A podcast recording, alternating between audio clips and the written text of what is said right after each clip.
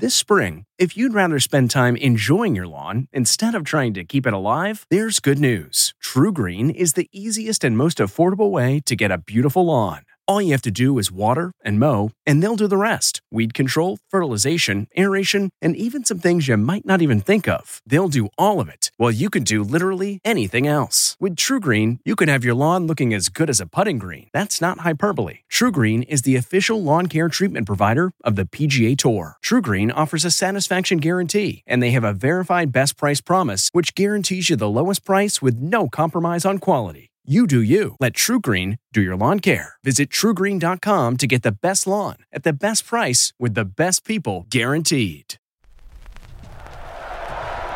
Five, four, three, two, one.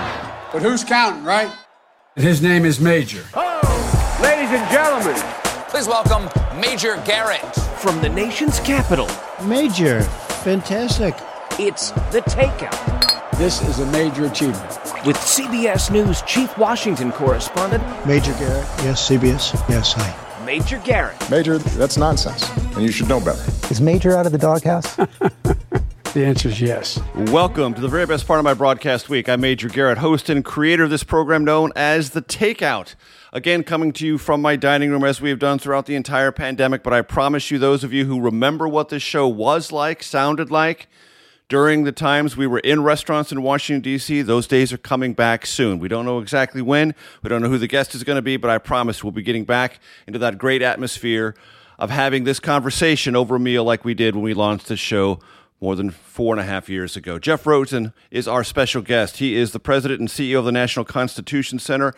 We're heading toward 4th of July weekend. It's a big weekend, not just in terms of recognizing this nation's birth, but also the president has said it's kind of a moment to think about our independence from the pandemic. We'll see how long that holds, if that's true, how we celebrate. But this conversation is going to be about what I think historians regard accurately as something of a miracle the Constitution of the United States and what it did for us, what it continues to do for us, its infirmities, its strengths, and the not entire story. I would need five, maybe 10, maybe 30 episodes to do the entire story, but we're going to do parts of the story. Jeff Rosen, it's great to have you with us. Thanks for joining us. Great to be with you. Too big a word, miracle? No, it is not too big a word. Uh, the framers themselves thought that there was some divine providence that was looking over the convention. Madison couldn't believe that the convention succeeded, and it almost didn't. There were such clashing views about the power between large states and small states, uh, about the moral status of slavery, about the way to protect individual rights, that it wasn't clear that the convention would succeed. And yet it did. And there was that moving moment at the end when Franklin noticed the sun that was on the gold chair that Washington had been sitting on throughout the convention. And he said, throughout our deliberations, I wasn't sure if it was a rising or a setting sun, but now I am confident that the sun was rising. And that optimism was a sign of his belief, along with those of the other framers, that a kind of divine providence was watching over the convention. And Jeff, as you well know, the conversation currently in America is that there was something so very wrong at the heart of those deliberations. You mentioned the word slavery, that that takes a good portion, or ought to take a good portion of the majesty that we have historically attributed to that time, to that place, and this written document. How do you how do you think about that? The Constitution was imperfect, but its ideals were more perfect. And that's why the preamble uses the word we, the people of the United States, in order to form a more perfect union. And that's why the Constitution attempted to enshrine the soaring ideals of the Declaration of Independence that all men and women and human beings are created free and equal and endowed by our Creator with certain unalienable rights, but that those ideals were not fully were not fully achieved at the Constitution. It took Lincoln resurrecting the ideals at Gettysburg, Frederick Douglass in his immortal "What to a Slave is the Fourth of July" speech, then the women at Seneca Falls, insisting that women as well as men were included in the embracive promises of the Declaration. Then Dr. King on the Mall, once again invoking the promissory note of the Declaration, which he said could be fulfilled by the civil rights movement, all remind us that the American constitutional story is one of evolution. It is increasingly embracive, to use the late Justice Ruth Bader Ginsburg's words, but it's incredibly inspiring that all of the ideals that unite us as a people stem from the immortal language of the Declaration and the Constitution themselves. And they are the words that made us, to use Professor Akhil Amar's uh, beautiful phrase, and they are what bind and define us as Americans. And I think it's fair, and I've read this in many places, Jeff Rosen, President CEO, National Constitution Center, that in its own way, in its place and time, the Constitution, the deliberations were in fact, in the arc of human history, radical. Yes, they were radical. They were based on a radical premise that we, the people of the United States, have the sovereign power. That was a radical idea in 1787. In most countries in Europe, kings and autocrats had the sovereign power. In Britain, the king in parliament, who had become a tyrant, had the sovereign power. But the framers, who read works of philosophy and liberty stemming from Aristotle, Cicero, John Locke, Montesquieu, Sidney, Bacon, these are the philosophers who Jefferson said he was distilling as an expression of the American mind all of them were based on this radical premise that all human beings are born free and equal. And to enshrine that in a written text was also a radical act because uh, the US is the longest and most successful written constitution in the world.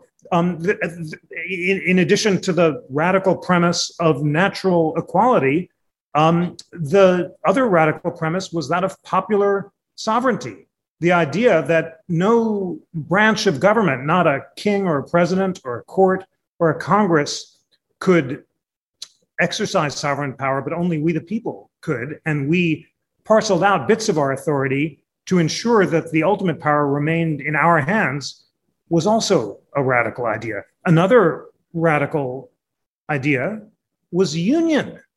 The Articles of Confederation had been a collection of sovereign states under the Articles of Confederation, uh, the states had the sovereign power, not we the people, and they, they just couldn't act in concert. They, you needed unanimity to do anything. They couldn't uh, raise taxes to pay for the war debts or engage in international trade. The idea that uh, these 13 uh, colonies and states could cooperate and forge ourselves into a more perfect union where sovereignty was held by the people was also a radical idea. And that's all of what made the Constitution such a remarkable achievement. Worth noting, the radicalism had its limits. If you were landed and male and white, you got to vote. And you were the first and foremost participant in this radical concept. Everyone else was out. Is it a strength or weakness that people who were not included in that original limited definition of radicalism got it over time? Strength or weakness?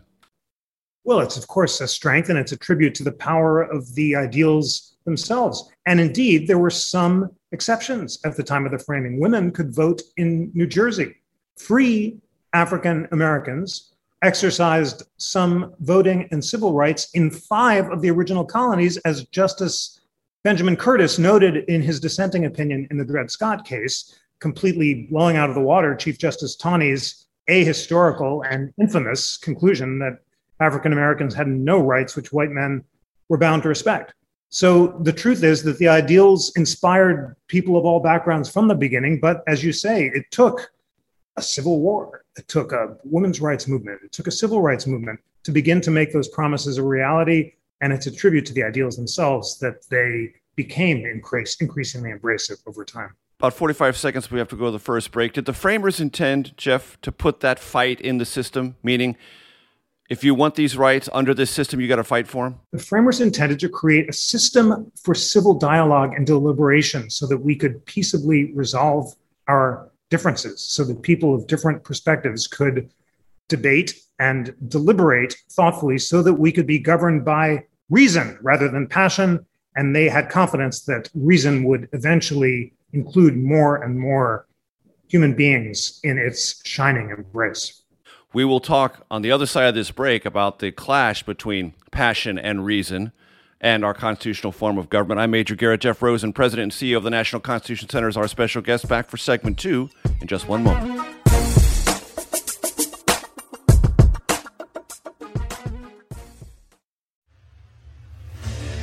What makes a life a good one? Is it the adventure you have? Or the friends you find along the way? Maybe it's pursuing your passion while striving to protect, defend, and save what you believe in every single day. So, what makes a life a good one? In the Coast Guard, we think it's all of the above and more. But you'll have to find out for yourself. Visit gocoastguard.com to learn more.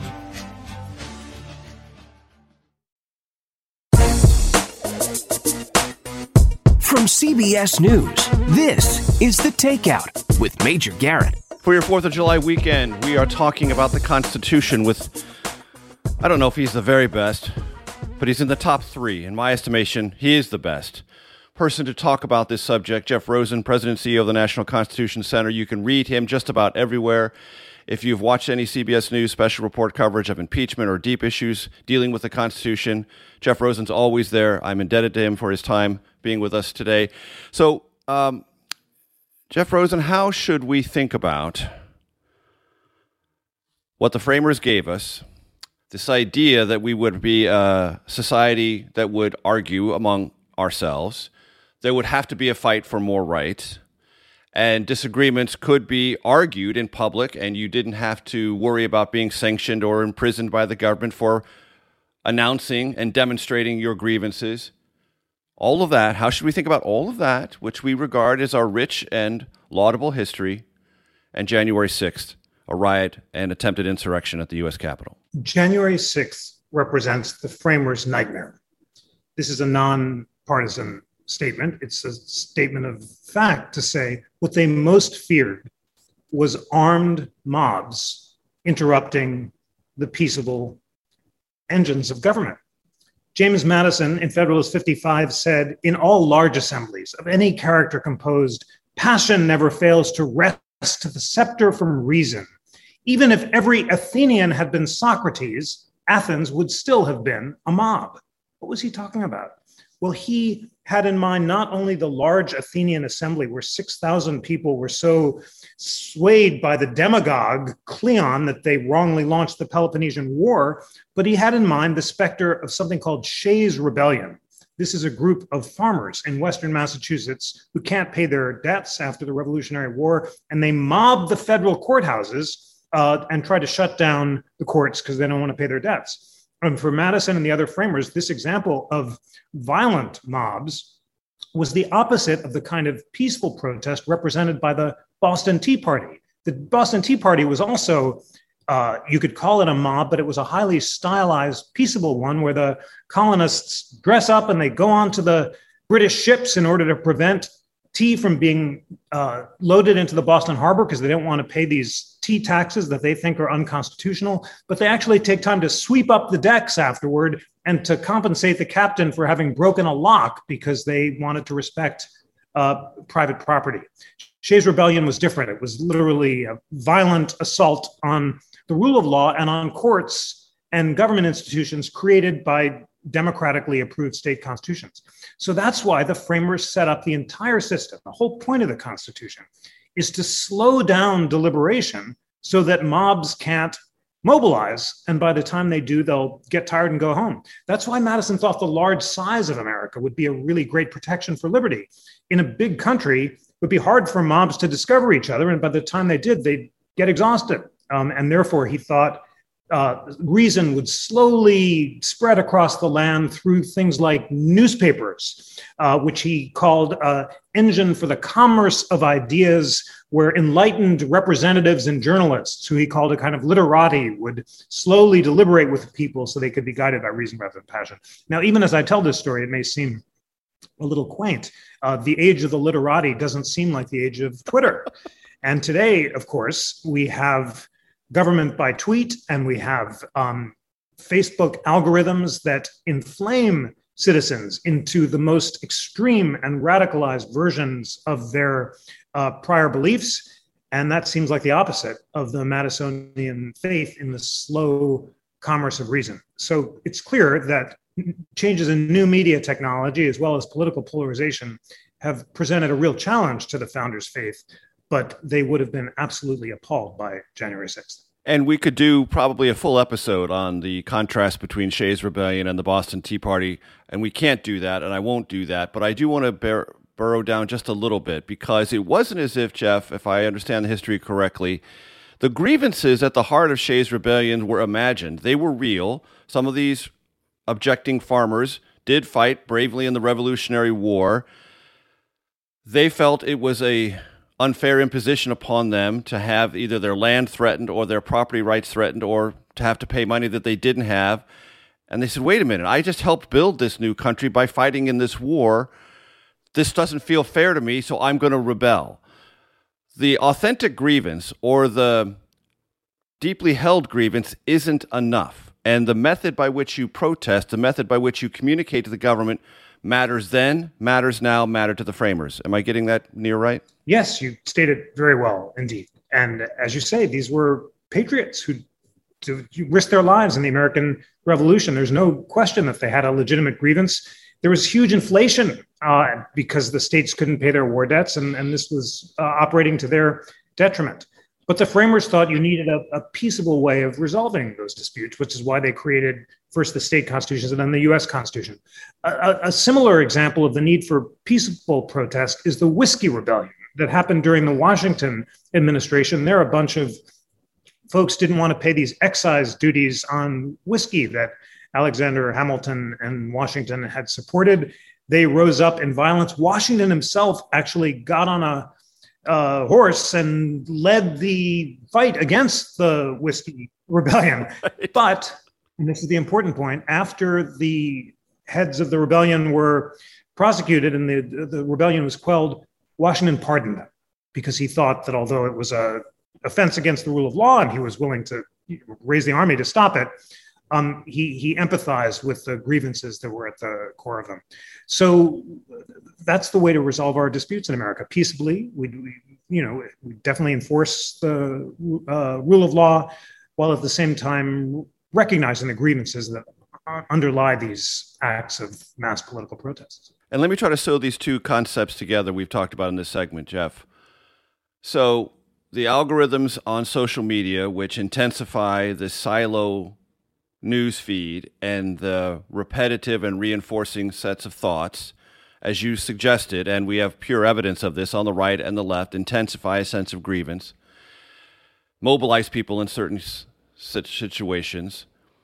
Then you have grievances that are deeply held, and then you have this superstructure, this hierarchical structures that says, yes, you may have all these things, they're all true, but you still have to respect the larger institutional construct of America. And along with these grievances and social media has come what I think everyone in our society has recognized has been, if not the intellectual, the literal collapsing of hierarchies. How do we, and I'm not asking you to solve this riddle, but I want you to dive into it a little bit because these three things seem to me to be clashing in an ever more combustible way. They are. You put it well. And the whole system, as we've talked about, depends on the triumph of reason over passion. And buy in to that process. You have to buy how, into that. That's exactly right. Uh, reason requires some consensus about truth.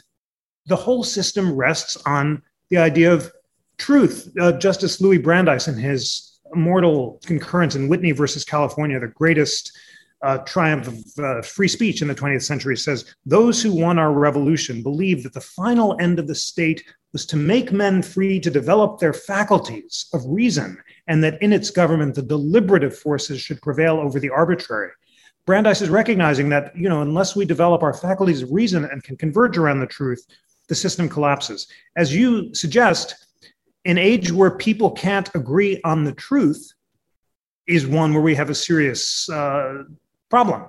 And generally, the truth depends on some uh, uh, deference to expert bodies, people, to, to scientists, to uh, hierarchy's got to sneak in there somewhere. To, to, to, some things are true and some things are false. That that that's a, a that's a hierarchy. That's why the framers thought that representatives were supposed to play a cooling role. They weren't just supposed to mirror the populist passions of the people or uh, mirror back to them their most extreme conspiracy theories. On the contrary, they were supposed to reason with them. And when constituents were wrong, the representatives were supposed to try to persuade them of the truth.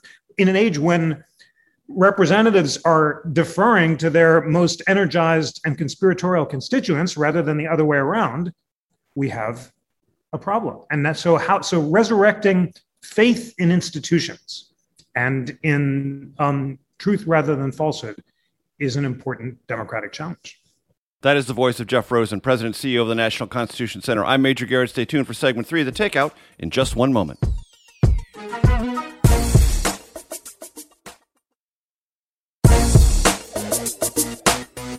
From CBS News, this is The Takeout with Major Garrett. Hope you're digging the show. I hope you are enjoying this conversation about something that is a part of all of our lives. We live here in America. The Constitution is the rules we wrote down. And we turn to it all the time, informally and formally, to figure out how we're doing and how we're either living up to or failing to live up to what it set before ourselves and the world. Uh, Jeff Rosen, CEO, President of the National Constitution Center. Um, in not just our history, but in world history, how important is the Constitution? Is it describable how important it is? It's the greatest and most endurable document of human freedom in world history. There, there's no written constitution that survived so long or proved so successful or durable. It's inspired. Do we appreciate that enough as a country? Well, I don't think we can appreciate it enough. Uh, but the right. way I, the, the way to appreciate it is to reflect on the alternatives, to think about the freedoms that it protects, to recognize its weaknesses, strengths, and failings. That's an important part of the process of perfecting it, of making the union more perfect, but ultimately accepting and celebrating it as a framework for deliberation. That that that doesn't sound as um, stirring as the words of the Declaration, pledging our lives and fortunes and sacred honor to rebel against yeah. tyranny, or or even the soaring uh, words of the Bill of Rights of the Fourteenth Amendment: Congress shall make no law respecting you know freedom of speech.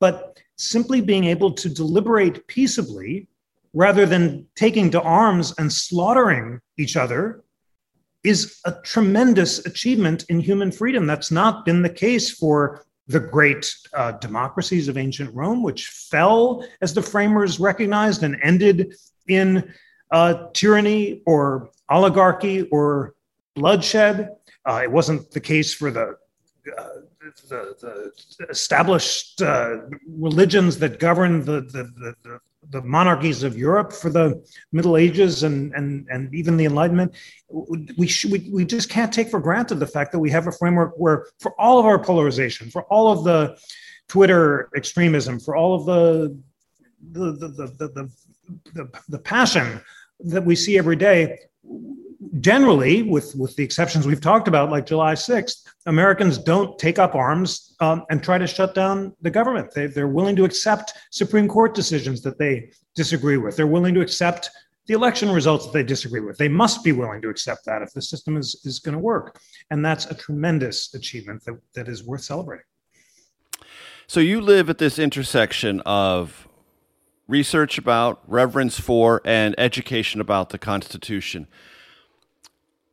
it's my sense, but I could be wrong about this, that the Constitution itself has become a kind of polarizing document more in the last 10 years than it was in my memory before that. I could have that wrong. I'm just curious. I, I, I think the Constitution is the unifying document. There's no question America, of course, has become polarized.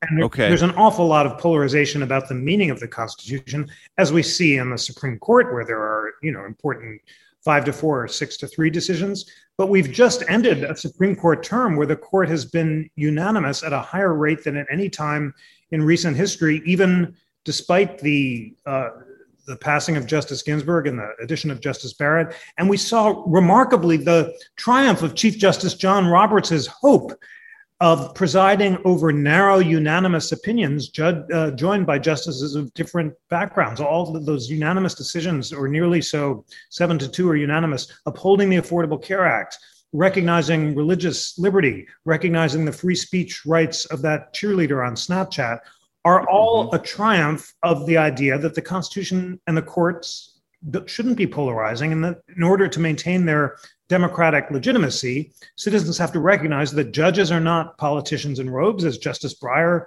said in a recent speech, and that the Constitution transcends politics. If you're still with us, you care about this topic and you care about the Constitution. So I'm going to give Jeff a moment to do a commercial on behalf of the National Constitution Center. Obviously, you can visit it, obviously, but you can interact with it. How and what can they find? Thank you for the opportunity to plug this amazing learning platform. Friends who are watching, it's so exciting that the National Constitution Center has launched this interactive constitution. Uh, it's gotten 45 million hits since we launched in 2015. We're now the most Googled constitution in the world. 500,000 people a day were visiting the interactive constitution during the electoral college uh, disputes. And on this incredible nonpartisan document, you can find the top liberal and conservative thinkers in America writing about every clause of the Constitution, describing what they agree about and what they disagree about. It's just a model for civil dialogue and learning. You can find the podcasts and videos and programs that we host every week that bring together liberals and conservatives for civil dialogue about the constitutional issues in the news. You can find early drafts of each constitutional provision and see how they evolved. And maybe most excitingly for for, for, for, the future of constitutional education, you can find the videos of the live classes that we are now offering on the Constitution, kind of civics 101 classes for middle school students, high school students, and adult learners. It's so meaningful to be able to teach these classes and, and share this light and learning. Um, and it's wonderful that um, people across America can access them for free. So I'm kind of a pro at this. And what I've done is I've set up a springboard that I hope Jeffrey will jump on with uh, relish and vigor. And the springboard is this uh, you've had and invited to this process liberals, conservatives, and libertarians to think up and draft alternatives to our existing Constitution. This may take up all of this segment and our next segment. I don't care how long it takes because I've read about it. It's fascinating. There's the springboard, Jeff. Jump. I'm happy to. What an amazing project that was. As you say, we convened three teams libertarian, conservative, and progressive of really well known scholars to draft constitutions from scratch. And the results really surprised us. Far from completely throwing out the current constitution, all three teams proposed to reform or refine it rather than totally abolishing it. But what was even more surprising was the areas of agreement remember these teams didn't talk to each other. They went off in the state of nature or the state of zoom and basically talked among themselves. And, and, they came back and it just blew our minds. The conservatives and progressives both proposed two amendments with nearly identical language. One of the amendments would have abolished the electoral college and replaced it with national popular vote with ranked choice voting for president and the Second Amendment would have 18 year term limits for Supreme Court justices. Now, I just reconvened the teams and asked them, Do you think if we brought you back and in, you met in person at the National Constitution Center, could you actually agree on wording of the constitutional amendments that you know we could then uh, offer as emblems for consensus and uh, for the world? And and they're up for it. So uh, in next year, uh, we're going to convene in Philadelphia bring these great three teams together and hold an actual mini convention. We were talking about the rules, and we think it has to be at least partly in private because Madison thought the original convention wouldn't have worked if the delegates couldn't have deliberated uh, you know, in, in, in, private and made compromises, but but part of it, of course, will be recorded, and then we'll see what we come up, come up with. So it was just an amazing project. There were really interesting areas of disagreement, of course, as well. Uh, the libertarian team emphasized liberty, unsurprisingly. The progressive team emphasized democracy and equality, and the conservative team emphasized the Madisonian values of deliberation. Um, and they and they had lots of uh, particular provisions that they disagreed about. But that that central agreement uh, just really surprised everyone and convinced me that there really is far more consensus about basic ideals in this country than 45 seconds before the next break. Did the libertarians have a thought on the electoral college one way or the other? Um, yes. The head of team libertarian said um, he uh, thinks that it encourages nationwide campaigning and their general philosophy was um, if it if it isn't broke, uh, don't fix it. And the main principle that they wanted to em- embrace at the end of each constitutional provision was, and we mean it. They, they, they right. wanted to enforce the Constitution as. and, and, we mean it. Uh, or, or, as uh, my children used to post on their doors, stay out, this means you. Um, Jeff Rosen is our special guest, President and CEO of the National Constitution Center. More of our conversation about the Constitution, America, and the future of both when we get back. Segment four coming up. I'm Major Garrett. This is the Takeout.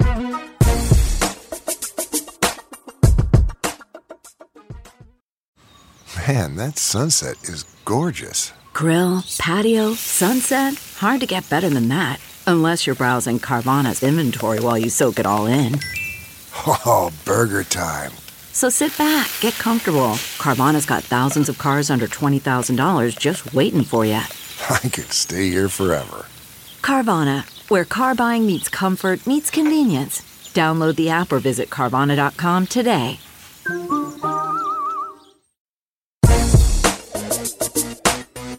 From CBS News, this is The Takeout with Major Garrett. Welcome to our audiences on all the platforms, podcast platforms, of course, CBSN, SiriusXM, POTUS Channel 124, and more than 70 radio stations across our great country. Thanks for checking out the Takeout. Happy 4th of July weekend, everyone. Conversation about the Constitution with one of the smartest and most eloquent people on that topic, Jeff Rosen, President and CEO of the National Constitution Center. I want to keep digging into this thing you did, this amazing experiment with progressives, conservatives, and libertarians looking at the Constitution. You mentioned before we went to break, Jeff, there were areas of disagreement. Summarize a couple of the ones you thought were most important and worth chewing over. Well, there was uh, disagreement about how to nominate the uh, president. The conservatives thought that um, you needed to have more deference to state legislatures to identify thoughtful candidates. The progressives wanted a more uh, democratic process. Um, the libertarians really wanted to enforce the limitations on congressional power in the Commerce Clause. That was their main we mean it provision, which would have struck right. down a lot of the current administrative state. Uh, this is a big debate on the Supreme Court today, and all those uh, agencies like the Federal Communications Commission and the Federal Trade Commission might be vulnerable under the libertarian constitution because they want less government. Um, there was uh, particular uh, provisions about how long the terms for president would be in order to encourage more deliberation. I think the conservatives wanted a single presidential term without the possibility of six years, right? To kind of, yeah. Years, exactly. Which is a version of what was originally proposed at the convention. One, one early draft of the presidency would have had a president elected by Congress for six years, and the conservatives resurrected a version of that, although they're open for the national uh, popular vote method of election. And Jeff, I want to talk to you about something that the Supreme Court has been dealing with with some regularity, uh, and that is the issue of immigration. It came up, of course, during the Trump administration. It has come up in the Biden administration, and I think what may surprise people, and there were even some cases in this term, is that there is tremendous built in power within the federal government over this issue. And the Supreme Court has deferred to that power. It took the Trump administration three variations of its travel ban, but once it got it within the 40 yard lines, if you will, the Supreme Court upheld this power. Talk to my audience a little bit about that because I think it still surprises progressives that there is so much implied power at the federal level over immigration and how it is handled and administered and the powers that, resi- that reside therein. A- absolutely. Um, the Constitution says clearly that Congress has plenary and virtually unconstrained power over immigration. It can engage in open racial or gender discrimination in ways that would otherwise violate the Constitution, but often those guarantees don't apply at the borders, um, as we've seen in some really shameful um, race based exclusions throughout American history um, in the 1920s and before. And basically, Congress can do what it likes when it comes to immigration. Now, when it comes to the president, he only exercises delegated power. And the question with the travel ban was the same question with um, the DACA program, the Dreamers program. Had Congress authorized first President Obama to extend the DACA program and then President Trump to end it? And that had to do with kind of complicated parsing of the authorizing statutes that Congress had passed mm-hmm.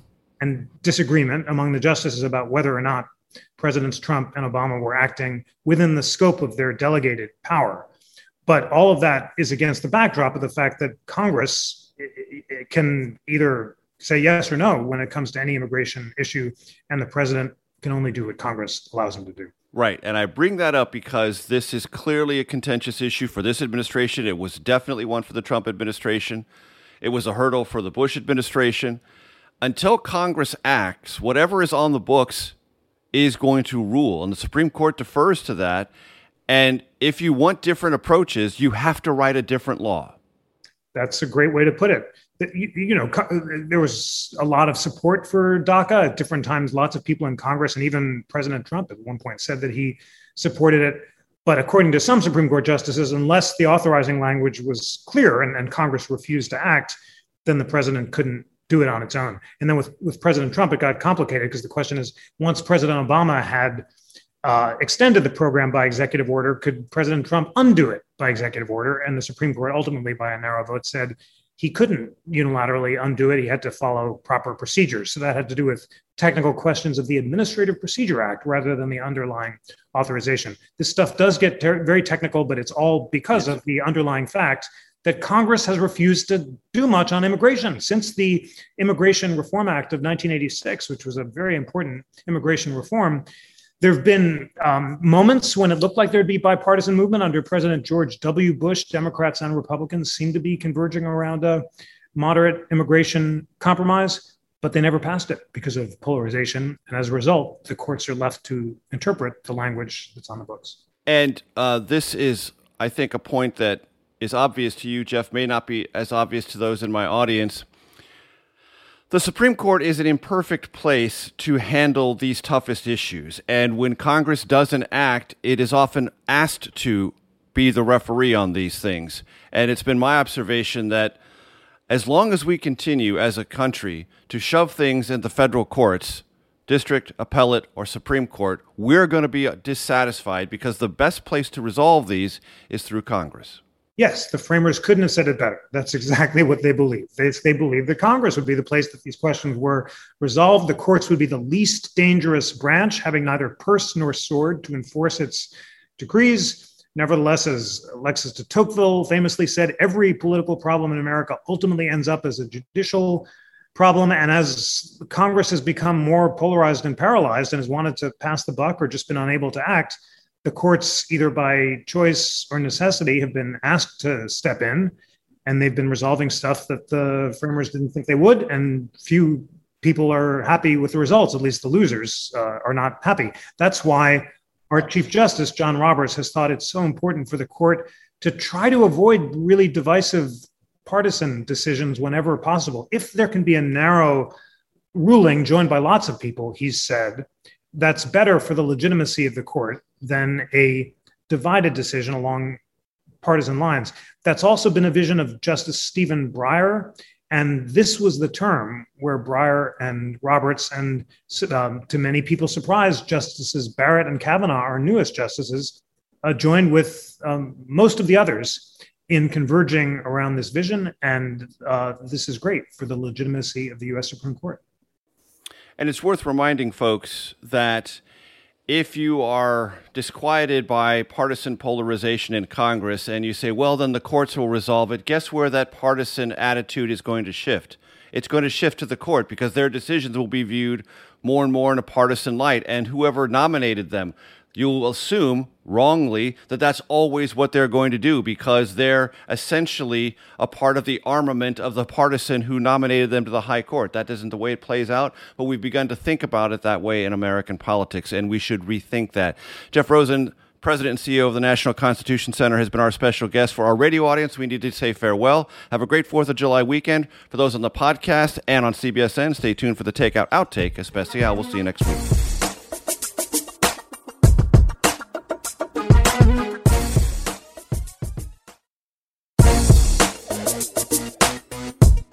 CBS News, this is The Takeout with Major Garrett. Welcome to your Takeout Outtake Especial. I'm Major Garrett. Jeff Rosen, President and CEO of the National Constitution, has been our special guest.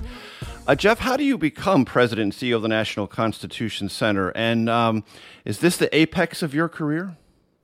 It certainly is the greatest uh, opportunity I could ever imagine. And I hope to have the honor of doing it for as long as possible. It's just so meaningful to be able to engage in this great project of nonpartisan constitutional education. It's so inspiring to be able to convene conversations uh, that, that civilly explore areas of agreement and disagreement. And people always ask, you know, are you optimistic or pessimistic? I, I'm optimistic about the future of America just because every day and every week I see groups of Americans, liberals, conservatives, Republicans, Democrats, middle, high school, college kids, and adults productively and civilly exploring serious and meaningful areas of agreement and disagreement. And the whole thing hinges on asking citizens to view things through a constitutional, not a political lens. In other words, not asking what you think the government should do, but what the Constitution allows or forbids us to do.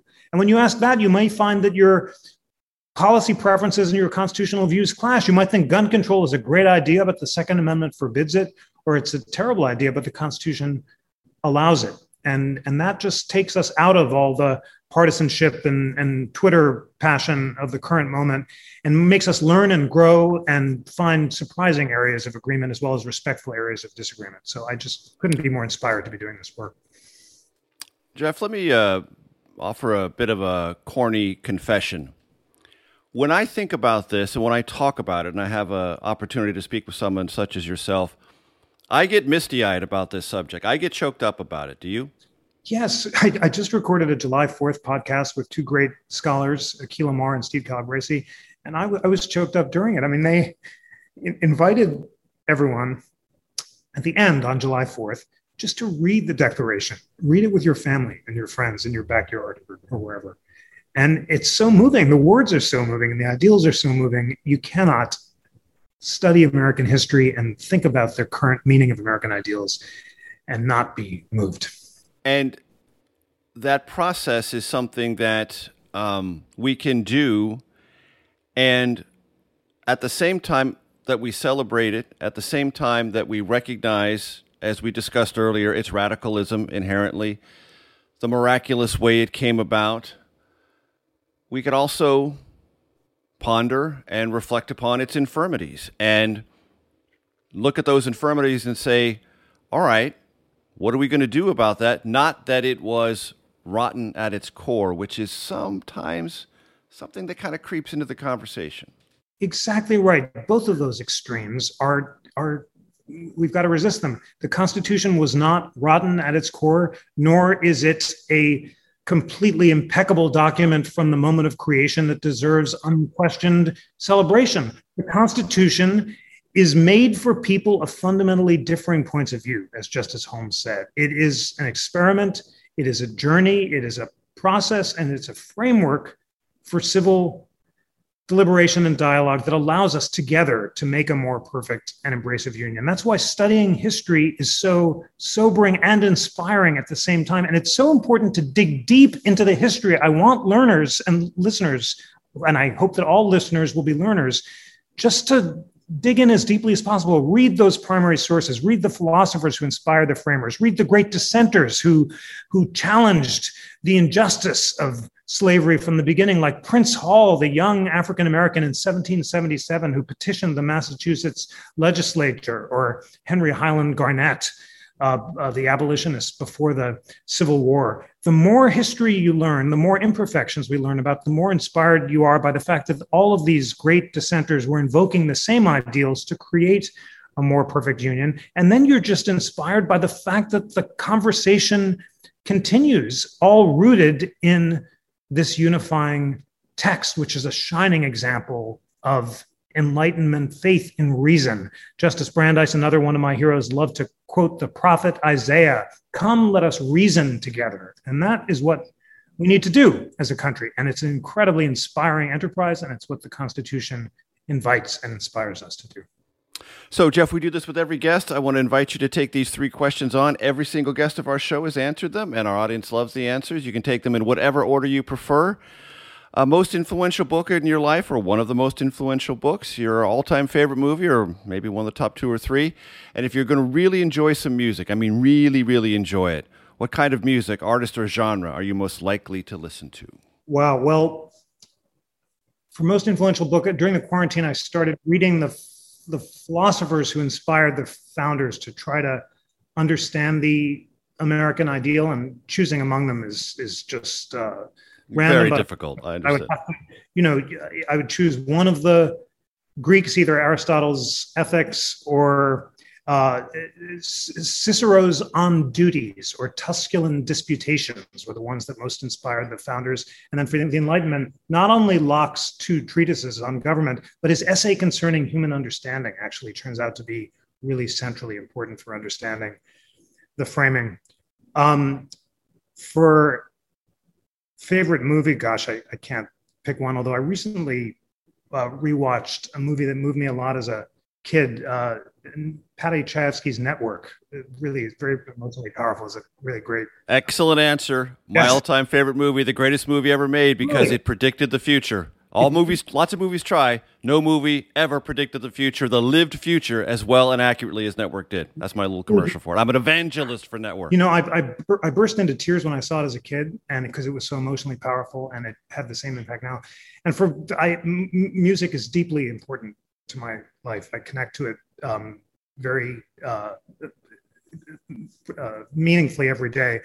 But I'll just tell you that uh, just last week I listened to the Otto Klemperer recording of Beethoven's Ninth and the Ode to Joy at the end of this glorious recording uh, reduced me to tears. Uh, give, give, yourself a spiritual experience and, and listen to the Klemperer recording of, of Beethoven's Ninth. Excellent. Jeff Rosen, President and CEO of the National Constitution Center. I'm going to leave you with this uh, witty question I was that was once posed to me. It stumps me. Maybe it'll stump you. The movie National Treasure, documentary or mostly documentary? you know what? I'm not going to fix that one because I haven't seen it recently. I'll leave that one to you. you tell Jeff me. Rosen, it's been a pleasure. Thanks so much for joining us. Happy 4th of July, everyone. I'm Major Garrett. We'll see you next week for The Takeout. The Takeout is produced by Arden Farhi, Jamie Benson, Sarah Cook, Ellie Watson, Zoe Poindexter, and Jake Rosen. CBSN production by Eric Susanen, Grace Seegers, and Daniel Peebles. Follow us on Facebook, Twitter, and Instagram at Takeout Podcast. That's at Takeout Podcast. And for more, go to takeoutpodcast.com. The Takeout is a production of CBS Audio.